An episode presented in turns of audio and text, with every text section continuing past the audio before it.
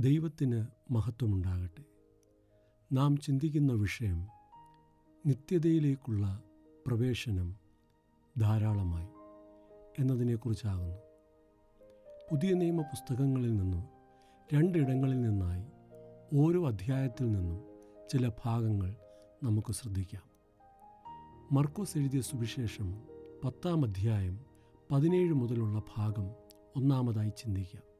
ധനവാനായ ഒരു യൗവനക്കാരൻ എല്ലാ കൽപ്പനകളും ചെറുപ്പം മുതൽക്കേ അനുസരിച്ചു പോരുന്ന ഒരു ചെറുപ്പക്കാരൻ.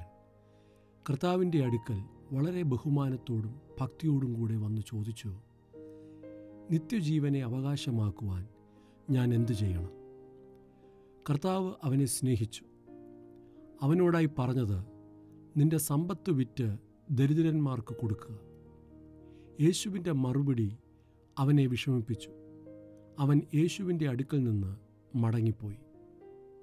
തന്റെ ചുറ്റും നിന്ന ശിഷ്യന്മാരോടായി യേശു പറഞ്ഞു സമ്പത്തുള്ളവർ ദൈവരാജ്യത്തിലേക്ക് പ്രവേശിക്കുന്നത് എത്ര പ്രയാസം. ഇത് കേട്ടുനിന്ന ശിഷ്യന്മാർ തമ്മിൽ തമ്മിൽ പറഞ്ഞു രക്ഷ പ്രാപിപ്പാൻ ആർക്ക് കഴിയും? കർത്താവ് അവരോടായി പറഞ്ഞത് മനുഷ്യനാൽ അസാധ്യം ദൈവത്താൽ സാധ്യം. ദൈവരാജ്യത്തിലേക്ക് പ്രവേശിപ്പാനുള്ള യോഗ്യത മനുഷ്യന്റെ കഴിവോ പുണ്യപ്രവർത്തികളാലോ അല്ല. ദൈവത്തിന്റെ വിളിയും തിരഞ്ഞെടുപ്പുമുള്ളവർക്ക് മാത്രമേ നിത്യത അവകാശമാക്കുവാൻ കഴിയുകയുള്ളൂ. പത്രോസ് കർത്താവിനോടായി ചോദിച്ചു ഞങ്ങൾ സകലവും വിട്ട് നിന്നെ അനുഗമിക്കുന്നു. കർത്താവ് പത്രോസിനോടായി പറഞ്ഞു എന്നെ പ്രതി നിങ്ങൾ എന്തെല്ലാം ഉപേക്ഷിക്കുന്നുവോ? നിങ്ങൾക്ക് നൂറ് മടങ്ങായി തിരികെ ലഭിക്കും. എന്നാൽ മുമ്പന്മാർ പിമ്പന്മാരും പിമ്പന്മാർ മുമ്പന്മാരും ആകും. പത്രോസ് കർത്താവിനെ അറിഞ്ഞു വന്ന ആരംഭകാലത്ത് തന്നെക്കുറിച്ചുള്ള ദൈവനിശ്ചയം എന്ത് എന്ന് ഗ്രഹിച്ചിരുന്നില്ല. എന്നാൽ മുപ്പത് വർഷങ്ങൾക്ക് ശേഷം എ ഡി അറുപത്തിയേഴിൽ റോമിൽ വെച്ച് താൻ എഴുതിയ ഒന്നാം ലേഖനത്തിനും മൂന്ന് വർഷങ്ങൾക്ക് ശേഷം രണ്ടാമതൊരു ലേഖനം കൂടി ദൈവസഭയ്ക്ക് എഴുതുമ്പോൾ കർത്താവിനെ രക്ഷിതാവായി സ്വീകരിച്ചവർക്ക് ദൈവം നൽകിയിരിക്കുന്ന അതിമഹത്തായ സമ്പത്ത് നിത്യത നിത്യതയിലേക്കുള്ള പ്രവേശനം ധാരാളമായി പ്രാപിക്കണം എന്നതിനെക്കുറിച്ചാണ്. ഒന്നാം അധ്യായം പതിനൊന്നാം വാക്യത്തിൽ അത് രേഖപ്പെടുത്തിയിരിക്കുന്നതായിട്ട് നമുക്ക് വായിക്കുവാൻ കഴിയുന്നു. അഞ്ചു മുതലുള്ള വാക്യങ്ങളിൽ കാണാൻ കഴിയുന്നത് വിശ്വാസം വീര്യം പരിജ്ഞാനം ഇന്ദ്രിയജയം സ്ഥിരത ഭക്തി സഹോദരപ്രീതി സ്നേഹം.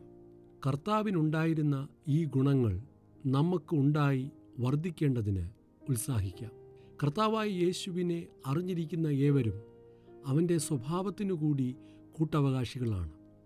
അതിനാൽ പാപങ്ങൾ ക്ഷമിച്ചു കിട്ടി എന്നതു മാത്രമല്ല നിത്യതയിൽ കർത്താവിനോടൊത്ത് വസിക്കുവാൻ കൂടിയാണ് നമ്മെ വിളിച്ചിരിക്കുന്നതും തിരഞ്ഞെടുത്തിരിക്കുന്നതും പന്ത്രണ്ട് മുതലുള്ള വാക്യങ്ങൾ വായിക്കുമ്പോൾ പത്രോസ് ഈ വിഷയത്തിന് കൊടുത്തിരിക്കുന്ന പ്രാധാന്യത നമുക്ക് മനസ്സിലാക്കുവാൻ കഴിയും.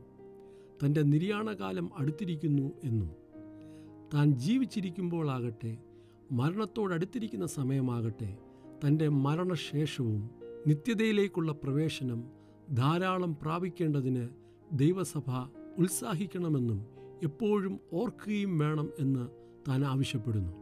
ഒരുപക്ഷെ നാമും ദൈവിക മർമ്മങ്ങളെ ഗ്രഹിക്കുന്നതിൽ പിറകിലായിരിക്കാം. മുൻപിലേക്ക് വരേണ്ടതിന് നമുക്ക് ഈ നാളുകളിൽ ഉത്സാഹിക്കാം. നിത്യതയിലേക്കുള്ള പ്രവേശനം ധാരാളമായി പ്രാപിക്കേണ്ടതിന് ദൈവം സഹായിക്കട്ടെ.